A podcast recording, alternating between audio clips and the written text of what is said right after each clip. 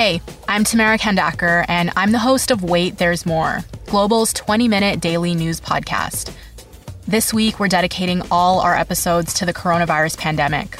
We're talking about it from a variety of different angles, from basic health questions to the impact this is going to have on the economy.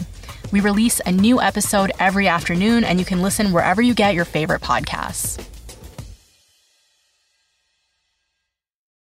This is the John McComb Show On Demand. Subscribe now on iTunes. Listen to the show live each weekday morning, 5:30 to 10 on 980 CKNW and through the Radio Player app.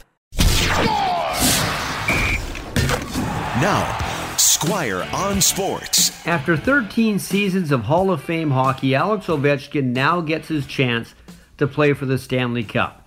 And all he has to do to get his name on the Holy Grail of hockey is to beat the Vegas Golden Knights, whose fans have suffered 8 long months of never seeing their hockey team in a Stanley Cup final.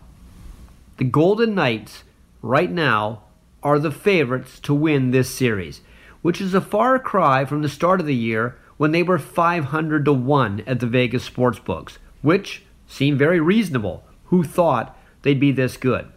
But as the regular season progressed, the Vegas Knights were playing well, and the odds started to drop. When they got to 300-1, somebody in Vegas made a huge bet on them, big enough that if they win the Stanley Cup, this person will make $120,000.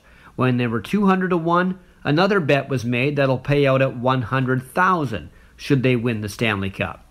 This Vegas Golden Knights improbable success story could cost Vegas casinos $5 million in losses.